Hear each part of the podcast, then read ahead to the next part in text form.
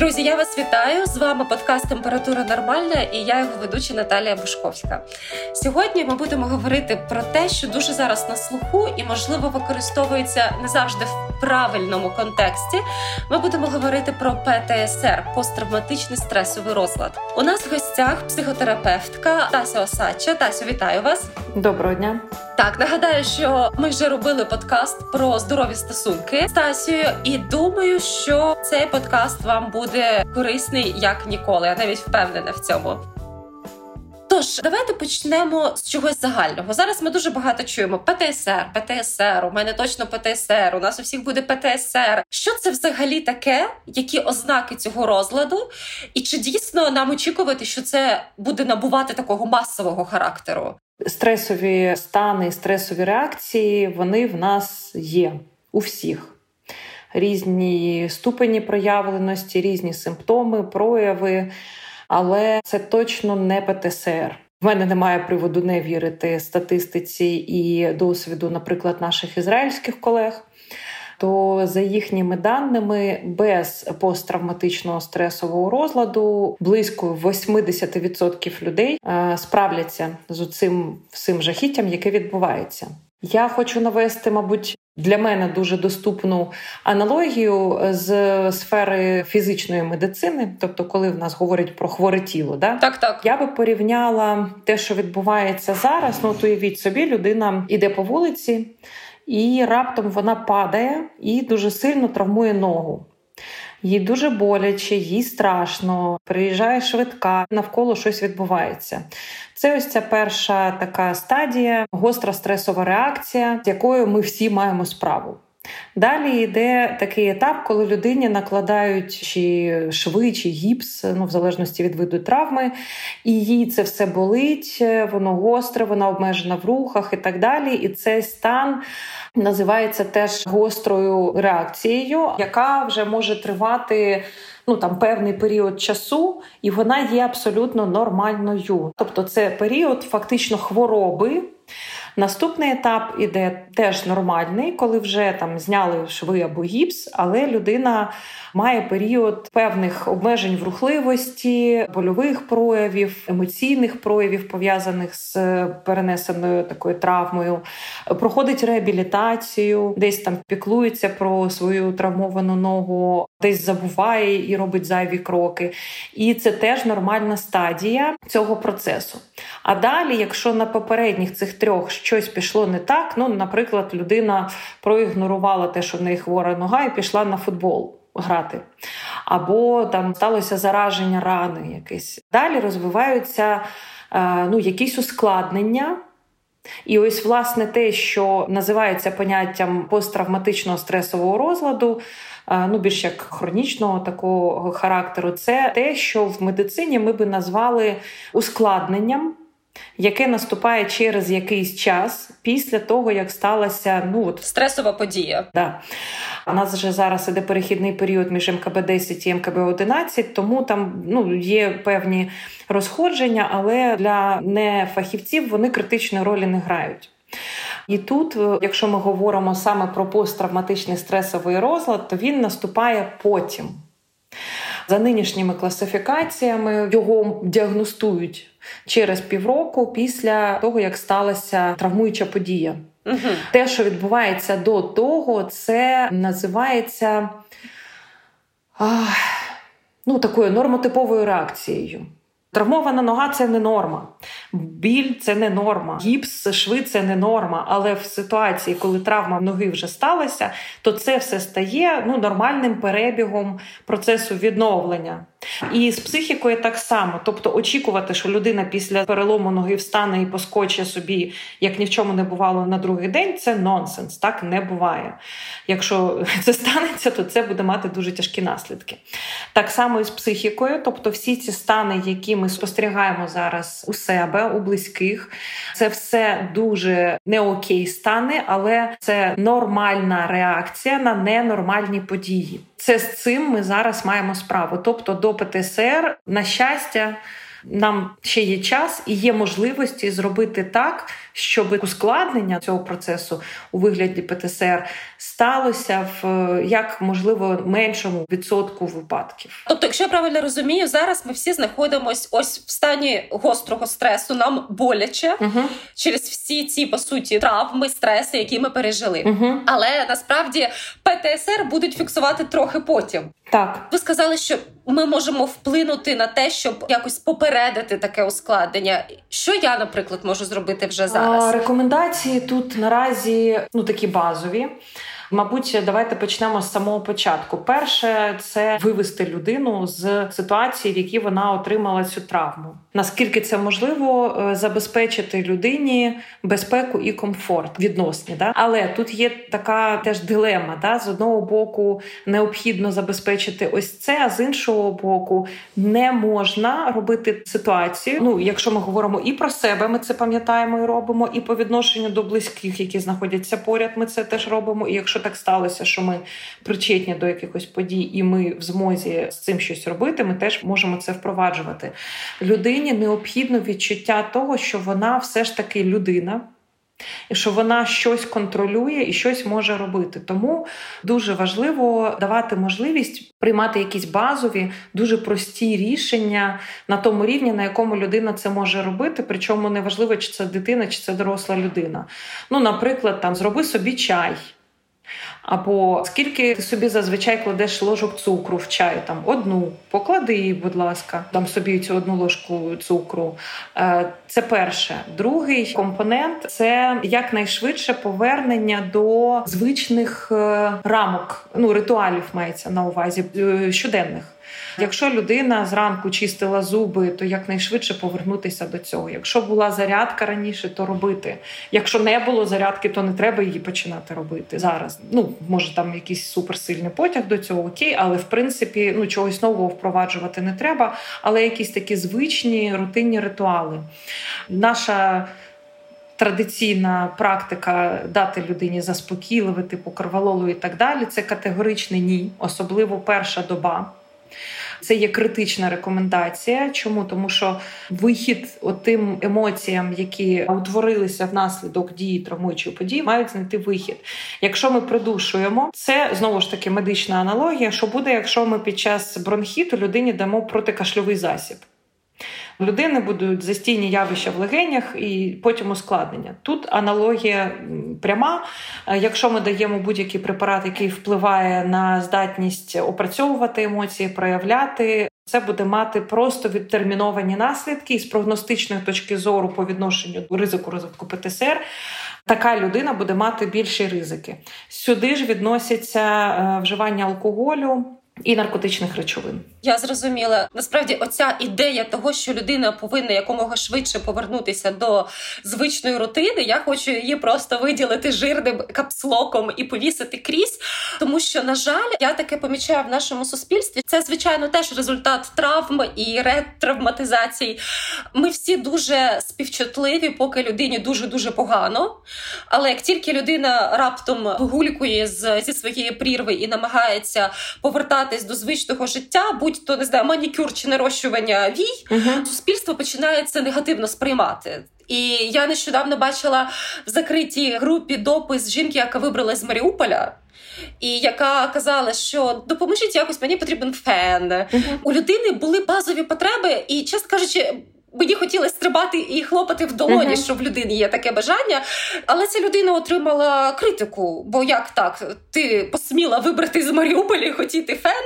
І я завжди страшенно засмучуюсь через це. І я намагаюсь достучатись до людей, що якщо у вас хтось просить фен або манікюр, або віє, то це круто. Цьому треба радіти. За це треба людей хвалити. Це означає, що людина знаходиться в більш-менш притомному стані, і це ж прекрасно. Ми ж над цим працюємо так, по так, суті. Так. Ну тут ще знаєте, є така штука. Ну це все одно не привід до критики, але просто на що варто звертати увагу. Є один з таких механізмів реакції психіки, як дисоціація. Це тоді, коли людина відщеплює те, що сталося, емоції з цим пов'язані і так далі. Так, так. Тобто психіка верніше робить таку штуку. Людина м- там ти знаєш що вона пережила, і це там умовно день чи два тому. А людина така, от ніби все окей, взагалі ніяк е, нічого не відображається. І це якраз привід більш е, уважно придивитися до того, що відбувається з людиною, щоб не пропустити якихось, скажімо так, не ПТСРом єдиним. Тобто у нас всіх так, на слуху так, о Боже страшний ПТСР, але окрім нього, в нас є і інші стани, які потребують не меншої уваги, гострі психози або там дисоціативний розлад, там і так далі. І це привід бути уважним. І ну, якщо відбуваються якісь речі, які ну сильно йдуть в дисонанс з контекстом подій. Ну, от прям раз, і так ніби в неї нічого не сталося. Тоді варто звертатися все ж таки по допомогу до спеціаліста для того, щоб спеціаліст вже зміг зробити свої висновки, чи стан людини відповідає нормотиповому перебігу, чи щось пішло не так. Це дуже важливе уточнення. Дякую. Відразу таке питання: чи завжди ПТСР корелює з важкістю випробування? Адже ми говорили про ПТСР і до війни. І багато людей фіксували і підкреслювали, що варто звернути увагу, як часто жінки, які пережили важкі пологи, uh-huh. мають ПТСР, так або людина, яка пережила нібито тривіально на нашу uh-huh. думку стресову подію. Ну така подія, з якою ми можемо більшість людей впоратись. Але ця людина отримала ПТСР. І от зараз всі думають, що окей, якщо ви там пережили жах, то у вас буде ПТСР. А якщо ви просто виїхали з Києва 25 лютого, то ви нібито не маєте права на ПТСР. Ось давайте трішки про це поговоримо. ПТСР це в нас посттравматичний стресовий розлад, тобто в основі лежить травма. Що таке психологічна травма?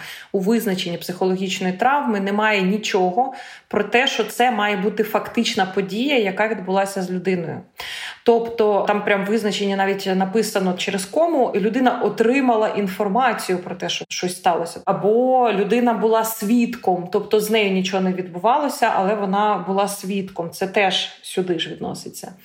Про тяжкість і кореляцію такої кореляції дійсно немає. І одна з причин цього полягає в тому, що стресостійкість генетично обумовлена. Згадаємо генетику, який там 10 клас. Там є літери е, маленькі і літери великі. Великі означають домінантну ознаку, маленькі означають рецесивну. І от в нас, наприклад, є людина, в якої дісталося дві А великих. Це буде такий універсальний солдат, з нього все як з гуся вода. Його нічого не чіпляє, йому все прекрасно. Ну це дійсно класні легіонери, військові, там спеціалісти от, ну, в таких от сферах. Але з іншого боку, на якусь чутливість або емпатію там розраховувати не. Доводиться, тому що це не варто. Ну, закономірний процес. Не можна бути чутливим і при цьому нечутливим. Ну так це не буває. Так, так. З іншого боку, в нас є два А маленьких, що означає, що людина настільки чутлива і вразлива, що для неї найменша новина про кошенятку десь там з якою щось сталося, стає ну тяжким випробуванням емоційним. Ясна річ, що ну не терпить природа таких крайнощів у великій кількості представників ось цих а щоб було два а маленьких і два а великих. Ну їх дуже мало. Всі ми є в тій чи іншій мірі поєднання якихось проміжних варіантів, у якихось співвідношеннях, там 50 на 50, 30 на 70, ну і так далі. І тут вже знаєте генетична лотерея, кому що дісталося. І ясна річ, що люди, в яких цих а маленьких більше, ніж а великих, це ті, в кого є більші підстави до того, що вони можуть отримати посттравматичний стресовий розлад в подальшому. Друга, і це набагато більш суттєвий фактор за деякими даними, це попередній досвід людини. На одній з лекцій ізраїльських колег вони говорили таку річ. Причому лекція була про страшні речі, про сексуальне насилля під час військових подій. Вони говорили про те, що наслідки на психіку у людини, наприклад, у жінки, яка пережила насилля під час військових подій, але до того вона була емоційно стабільна, будуть набагато менші ніж у дорослої людини, яка в дитинстві мала дуже тривалий, ну все дитинство, стан психологічного аб'юзу, навіть без фізичного насильства. Тобто в такої людини, яка переживала подібні дії в дитинстві і не опрацювала цей досвід перед тим, наприклад, там шляхом психотерапії або якимись іншими методами, шанси отримати посттравматичний стресовий розлад вони будуть вищими. Оце, до речі, цікаве питання. Я колись давно від психотерапевтки, до якої я ходила після смерті свого найкращого друга, почула таку фразу, що насправді люди, які пережили певні випробування, вони стають більш гнучкими. Вони потім, нібито, мають легше переживати наступні випробування в житті.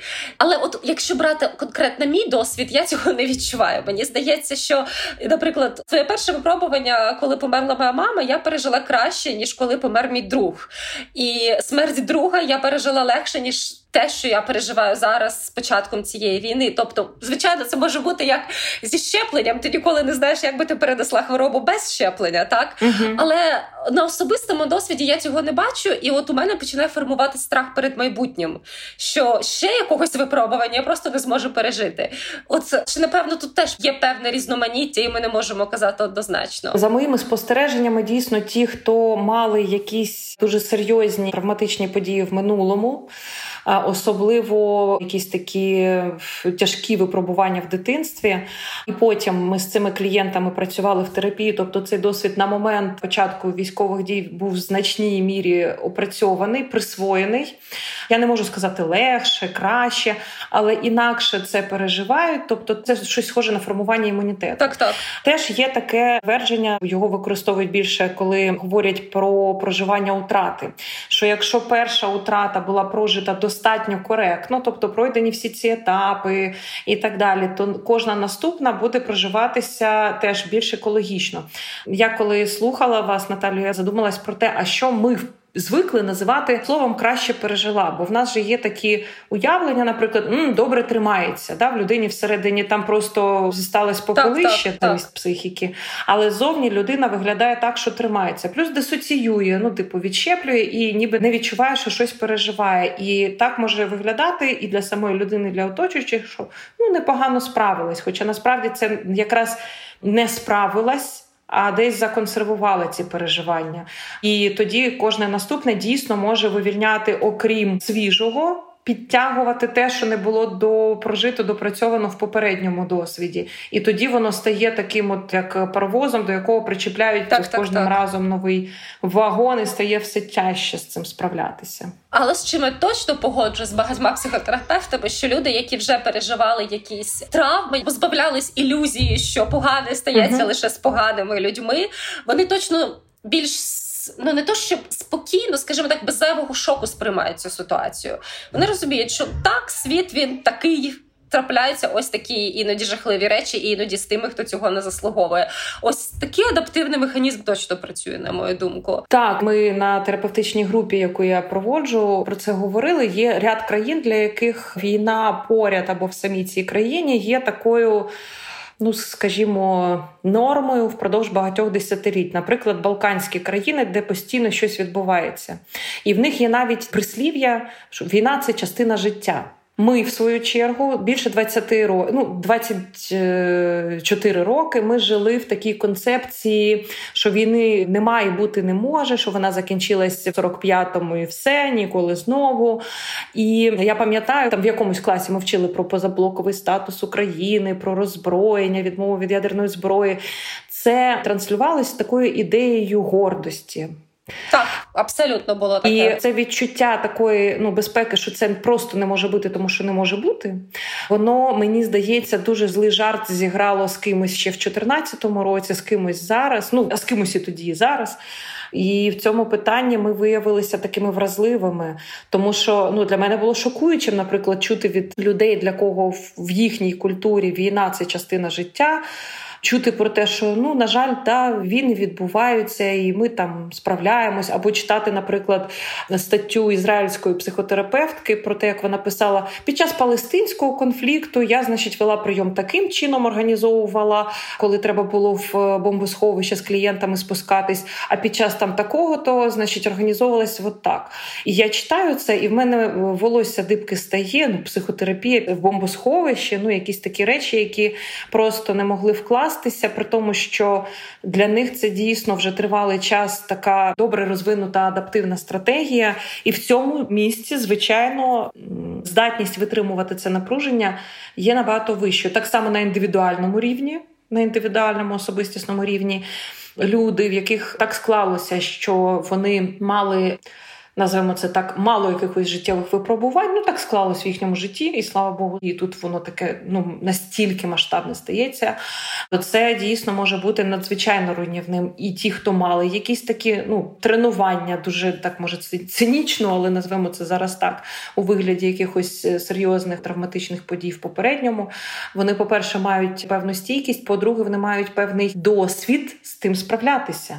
Але що ще теж важливо, в нас же є не тільки ми, ми ж не сферичний конь у вакуумі, в нас є наші предки. І навіть людина, яка не мала в своєму житті якихось серйозних випробувань до того, вона має предків, починаючи від батьків і далі, які мали серйозні випробування. Тобто в людини є певний досвід, який вона може почерпнути з історії своєї родини, і це теж великий ресурс, на який теж можна і варто спиратися. Я зрозуміла.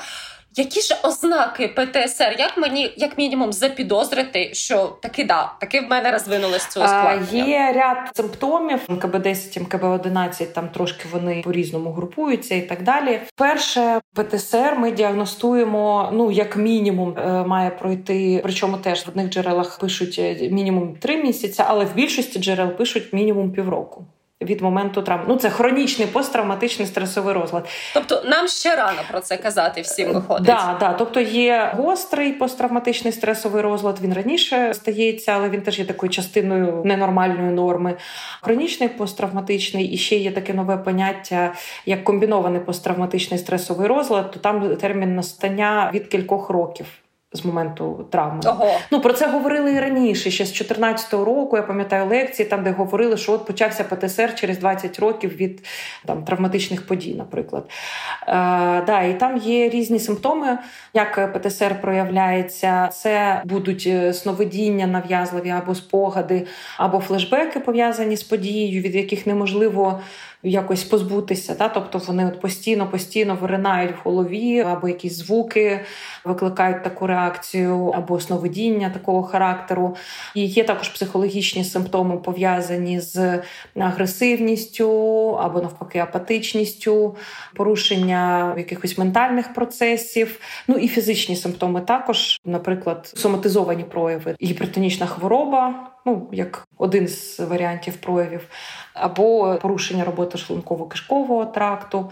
Ось ці прояви вони можуть бути і раніше, але з діагностичної точки зору фахівцю важливо Я зрозуміла. Я так розумію, там ще мають бути проблеми зі сном, неможливість заснути. Так, так, так. Вони відносяться частково в розділ, скажімо так, фізичних проявів коли людина не може заснути, але частково і емоційних, коли ця тривожність, яка є надзвичайно високою, вона бомбардує, скажімо так, мозок певними нейромедіаторами, які не дають можливість перейти з процесу збудження в процес гальмування, тому що суть ПТСР. Це так, ніби людина, знаходячись в мирних обставинах, вже так, ніби вона перебуває, ну, наприклад, в зоні бойових дій. Зараз дуже багато чую розповідей, і сама насправді це переживаю. От я зараз в мирному місці, але коли я чую вибух петарди за вікном, я відразу на це реагую не зовсім адекватно. Я дивлюся дуже недобре в небо, коли там летить літак. Сьогодні читала розповідь своєї хорошої знайомої та колеги, яка просто дуже дуже перелякалась вибухом uh-huh. шини на вулиці, і вона сказала, що її зупинила жінка. Це за кордоном було, і зрозумівши, що вона з України, вона сказала: це мене, я знаю, я з колишньої Югославії. Це вже ознака. ПТСР це якийсь маячок чи не обов'язково? Ні, це якраз те, що відноситься в розділ гострої реакції на стрес або стресового розладу, тобто. До ПТСР воно ще не дійшло, хоча б по фактору часу. Так, так, так. Ці прояви вони дійсно можуть бути. Що ще може бути, і це абсолютно нормально, хоча переживається дуже непросто. Можуть бути вегетативні прояви у вигляді пришвидшеного серцебиття, почервоніння або блідість обличчя, дихання. От навіть людина лягає спати, а таке відчуття, що вона щойно бігала по сходах. Тремор теж нормальна реакція. Забула сказати, що симптоми ПТСР дуже важливий симптом це така тенденція до ізоляції людини. Ну, тобто їй нестерпно знаходитися серед інших людей. Подопльока там може людина конструювати яку завгодно собі, але е, ну, пояснювати, та, чому так е, реагує. Але їй нестерпно і складно в комунікації, немає відчуття, що її розуміють, або потенційно хоча б можуть зрозуміти, і постійно перебувати у мирній комунікації, коли в твоїй голові таке розгортається, ну це правда неможливо. Це те, що стосується важливих симптомів ПТСР, про які варто говорити. Що стосується цієї гострої реакції. Окрім соматичних таких вегетативних проявів, які я вже назвала, ну розлад травлення теж сюди відносяться. Сюди ми говоримо про порушення функціонування таких базових психічних процесів, як пам'ять, мислення, увага. Тобто людина в неї страждає короткотривала пам'ять, йшла на кухню, забула, чого туди йшла, забуває слова, або взагалі забуває, або може назвати ознаки предмета, але не може згадати назву. Можуть бути такі речі, як обрив думки. Говорила, говорила, потім раз зашторило. Не можу взагалі, типу, на чому зупинилась. Не пам'ятаю, і що хотіла сказати далі, теж не пам'ятаю. Складність концентрації уваги, неможливість фокусуватися на чомусь. Це все сюди ж відноситься. Ну і відчуття або коли людина така апатична, в бік депресивних якихось проявів, або навпаки, агресивна, ажитована, перезбуджена, ну ось такого плану реакції на е, ну, на тригери та потенційні звуки, там або якісь картинки, або ще щось. Тобто те, що в людини в психіці пов'язано з тою подією, яка стала травматичною. Але це дійсно дуже схоже і на гостру да. фазу стресу, в якій ми всі зараз перебуваємо. Бо я вас зараз слухаю, розумію, що ну напевно 80% да, да, того, що ви сказали, в мене є. Що робити, як собі допомогти, якщо вже все ж таки підтверджено, що це ПТСР? Яка лінія лікування, який метод психотерапії краще вибрати? Чи є фармакологічні варіанти лікування? Значить, якщо говорити про методи терапії, тут в нас є така цікава штука. Якщо почитати, ну так е, називають, що от там КПТ-терапія, наприклад, є от прямо як основний так, метод. Так. Але з іншого боку, ті ж самі ізраїльтяни, знаєте, що говорять? Вони говорять, працюйте тими методами, якими ви добре працюєте. Так, є інструменти відповідні і невідповідні. Ну, фахівець має це розуміти. Так, так. напрямок може грати роль в тому сенсі, що комусь одне щось більше відгукується, інше менше підходить. Ну просто як особистості різні, та бувають і високоструктурований підхід КПТ комусь підходить, комусь ні, наприклад, або інші методи так само. Але дуже важливо при роботі з посттравматичним стресовим розладом навіть не це, а контакт з фахівцем і рівень довіри, який може бути встановлений в процесі терапії. Тому що якщо ми говоримо про те, що один з симптомів ПТСР – це відчуття ізоляції, те, що мене ніхто не розуміє, я можу знайти найкращого фахівця. Але якщо він буде робити все найправильніше за всіма протоколами і правилами, але я не буду відчувати, що мене розуміють, цей дефіцит не заповниться ніяким чином. Якщо говорити про медикаментозне лікування, є дуже чіткі групи препаратів, які дозволені до використання при посттравматичному стресовому розладі і заборонені, як відносно до самих симптомів пов'язаних з тривожним регістром, так і по відношенню до того самого безсоння. Називати ці групи препаратів я не буду із зрозумілих причин, але вони є, і фахівці про них, звісно, знають. І карвалола там немає в тому переліку. Не може бути. Неймовірно, але факт. Є групи препаратів, які прям категорично заборонені. Одна з причин це вирогідність дуже легкого формування е, залежності в цьому стані. І, до речі, що стосується алкоголю, наркотиків і так далі, так само психіка в цьому стані настільки чутлива, що дуже швидко розвивається звикання навіть до якихось відносно простих речовин, ну типу барбавали і так далі. Тому краще з цим не бавитись. Ну про алкоголь взагалі мовчу, про все тяжче, тим більше. От препарати є, вони назначаються фахівцями, але що важливо розуміти, препарати не замінюють психотерапію. Препарати роблять приблизно наступне: уявіть собі кору, е, яку постійно бомбардують нейромедіатори. В неадекватній кількості. І кора тільки тим і займається, що розгрібає ці завали цих нейромедіаторів. Що роблять препарати?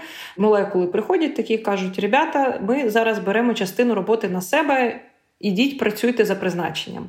Тобто препарати починають опрацьовувати частину цих нейромедіаторів. забираючи це зайве напруження з кори. Так, там звільняється якийсь простір місце для того, щоб працювати у психотерапії. Чому психотерапія потрібна? Тому що за час, поки формувався ось цей патологічний нейронний ланцюг, і не один, і він такий дуже міцний, такий надійний. Нам необхідно сформувати інший здоровий, ну або відносно здоровий. І саме психотерапія його формує. Препарати цього не роблять. Препарати просто розслаблюють трошечки ось це напруження, яке є, і звільняють простір і можливість для того, щоб формувати нові способи реагування. Дають сили нам дійти угу. до психотерапії, зрозуміло. А що ви скажете про медичний канабіс? Я читала дослідження. Насправді, медичний канабіс є дуже багато суперечностей в тому, де він точно працює, де він не точно працює. Але, от якраз в плані ПТСР я чула доволі непогані відгуки. Угу. Є певні докази, що він дійсно допомагає, особливо там наприклад, з розладами сну. Ветерани В'єтнамської війни про це розповідали. Що ви скажете про це? Основне про що хотіла би сказати, що не слід плутати медичний канабіс з рекреаційним канабісом. Це дві великі різниці. Ну тому що ця підміна відбувається, і на жаль, потім ми будемо мати великі проблеми з тим, тому що людина з, скажімо, ослабленою нервовою системою в цей період, якщо вона почне вживати для того, щоб трошки розслабити, розслабитися рекреаційний канабіс, то в принципі це такий швидкий шлях до більш серйозних якихось речовин, проблем і так далі. Тому тут ключове слово це медичний канабіс. Він дійсно має так, так. інший склад. Він не має тих компонентів, які є в рекреаційному, через які власне розвивається звикання, і які мають. Непотрібні ефекти, скажімо так, при посттравматичному стресовому розладі, тому медичний канабіс він дійсно, де він легалізований, він застосовується, але знову ж таки це не панацея, не заміна психотерапії, і він, як будь-що з приставкою медичний, да, він має покази, протипокази. Так, так, і потребує консультації спеціаліста. Призначення спеціалістом, да. А, Зрозуміла. А що ви порадите людям, в яких в когось з родини ПТСР? Чи можливо є якісь правила поведінки, щоб зайвий раз не тригернути людину? Дуже дуже обширне запитання, тому що посттравматичний стресовий розлад він часто супроводжується якимось додатковими компонентами. Ну, наприклад, на фоні його розвивається депресія або алкоголізм. І тому універсальної відповіді на це запитання немає. Все дуже індивідуально, залежно від того, з чим конкретно людина зараз справляється. Ну, якщо людина знає про конкретні тригери, які є в близької людини, то звісно намагатися їх принаймні не провокувати самостійно. Але знову ж таки, ми не можемо створити рафінованих умов для жодної людини, як би нам цього не хотілося. Ну от на прикладі роботи з е, жертвами, наприклад, сексуального насилля, є такий варіант запитання, яке допомагає в цьому місці.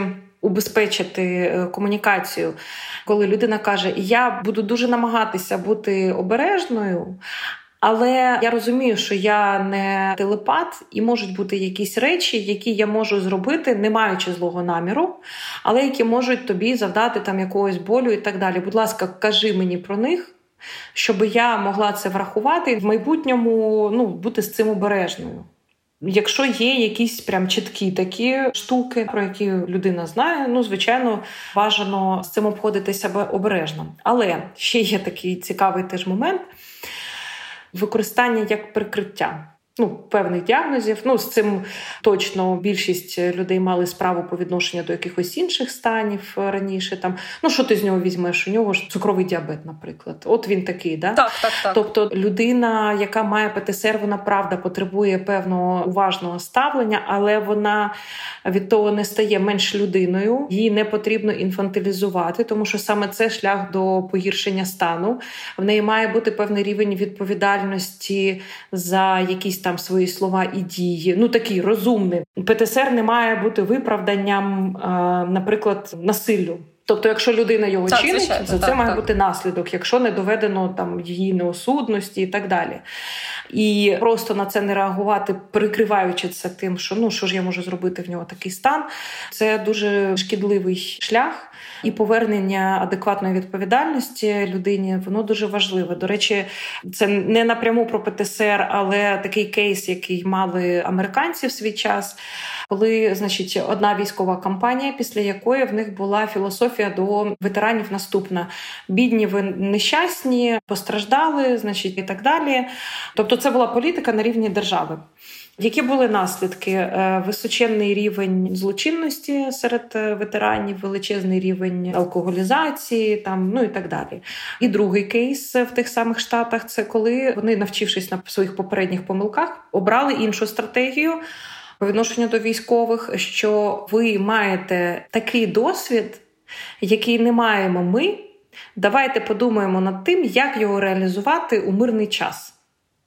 Тобто, що вони зробили? Вони людині в даному випадку ми не про одну людину, а про величезну кількість людей про, говоримо. Так, так, так. Підтвердили значущість, компетентність, надали цій людині відповідальність і можливість впливати на те, що відбувається в державі. Ну, тобто, це така е, доросла, зріла позиція.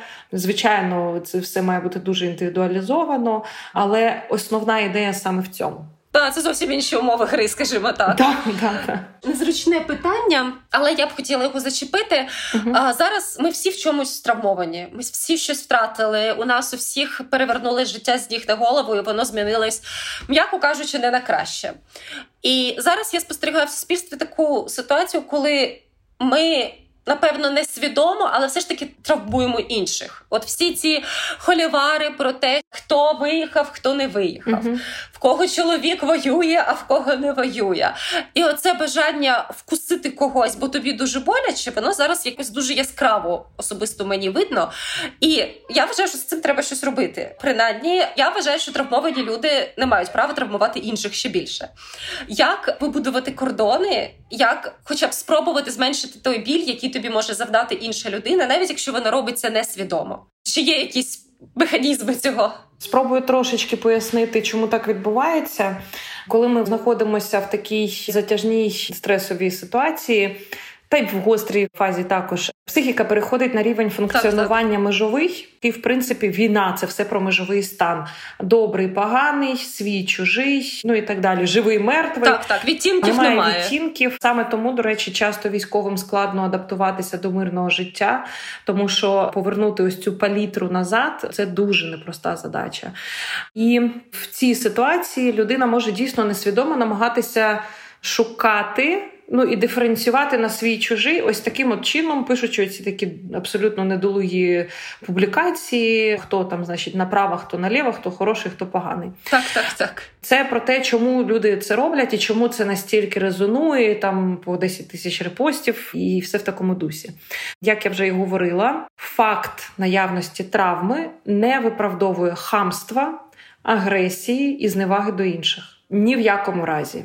Якщо в людини є серйозні порушення, наприклад, гострий реактивний психоз, це людина, яка потребує допомоги. Вона буде госпіталізована, їй надана відповідна фахова допомога і так далі. І тут можливий розгляд якихось питань там неосудності, наприклад, да? але це ексклюзивні стани. Так, так, так. Це стан як англійською emergency, невідкладний, невідкладний стан, гострий. Да. Так, так. Якщо ми говоримо про побутову або соціальну ну, в соціальних мережах комунікацію між людьми міряння травмами є неприпустимим. Ну, такий приклад можу привести. Я можу знати про проблеми, якісь дуже серйозні, які відбуваються зараз. Але якщо в цей момент, конкретно в цей момент, мені немає де жити, то для мене це буде моєю основною проблемою, яку в нормі я буду бажати вирішити, і вона мені болітиме найбільше. І говорити як контраргумент, якщо там людина вирішить цим поділитися, про те, що ти не сидиш там в підвалі, наприклад. Під обстрілами, так. Скажімо так, е, нічого окрім тенденції до ізоляції і підвищення ризиків до розвитку посттравматичного стресового розладу, це не дасть. Тобто, ось ці всі ділення, які відбуваються зараз публічно, це якраз той фактор, який може збільшити відсоток людей з посттравматичним стресовим розладом, тому що що виїхала за кордон, сиди мовчи, вивезла дітей в безпечне місце, сиди мовчи, не пішов воювати на фронт, сиди мовчи. Так в нас розвиваються цілі підгрупи людей, які нібито мають сидіти і мовчати. Ізолюватися в цьому, і відповідно це відчуття я не потрібен, мої потреби і проблеми нікому не потрібні, мої переживання нікому не цікаві, і плюс додається відчуття провини. Ось нами додаткові дуже вагомі фактори до розвитку посттравматичного стресового розладу. Отож, якщо підсумувати нашу розмову, наразі ми знаходимося скоріше в гострому стресі, і поки зарано говорити про посттравматичний стресовий розлад в масі своїй. Так, так. Далеко не кожна людина, яка пережила навіть найжахливіше з найжахливішого, буде мати ПТСР, і в той самий час ПТСР може розвинутися у людини, яка, на нашу думку, нібито відхарасилась mm легким переляком. Так це не корелює з тяжкістю нашої психічної травми. Психотерапія. Необхідна, але іноді, щоб до неї дійти, нам потрібні ліки, нам потрібна фармакологія. І якщо ми хочемо повернутись в післявоєнну Україну, але побачити там дійсно рідних і близьких людей, треба якось себе стримувати і не бити своїх. Психологічно, тому що це дуже боляче, набагато іноді більш боляче ніж фізично. Це основне, що я хотіла вас запитати. Я дуже дякую, що ви погодились на цей ефір. Я бажаю нам всім не розвинути ПТСР і вибрати з цього з мінімальними втратами, хоча б для нашої mm-hmm. психіки, наскільки це можливо. З вами був подкаст Температура Нормальна. Ви можете прослухати нас на сайті Української правди на платформах для подкастів, як Apple Podcast та Google Podcast. Будьте з нами на зв'язку. Тримаємося, все буде Україна. До побачення.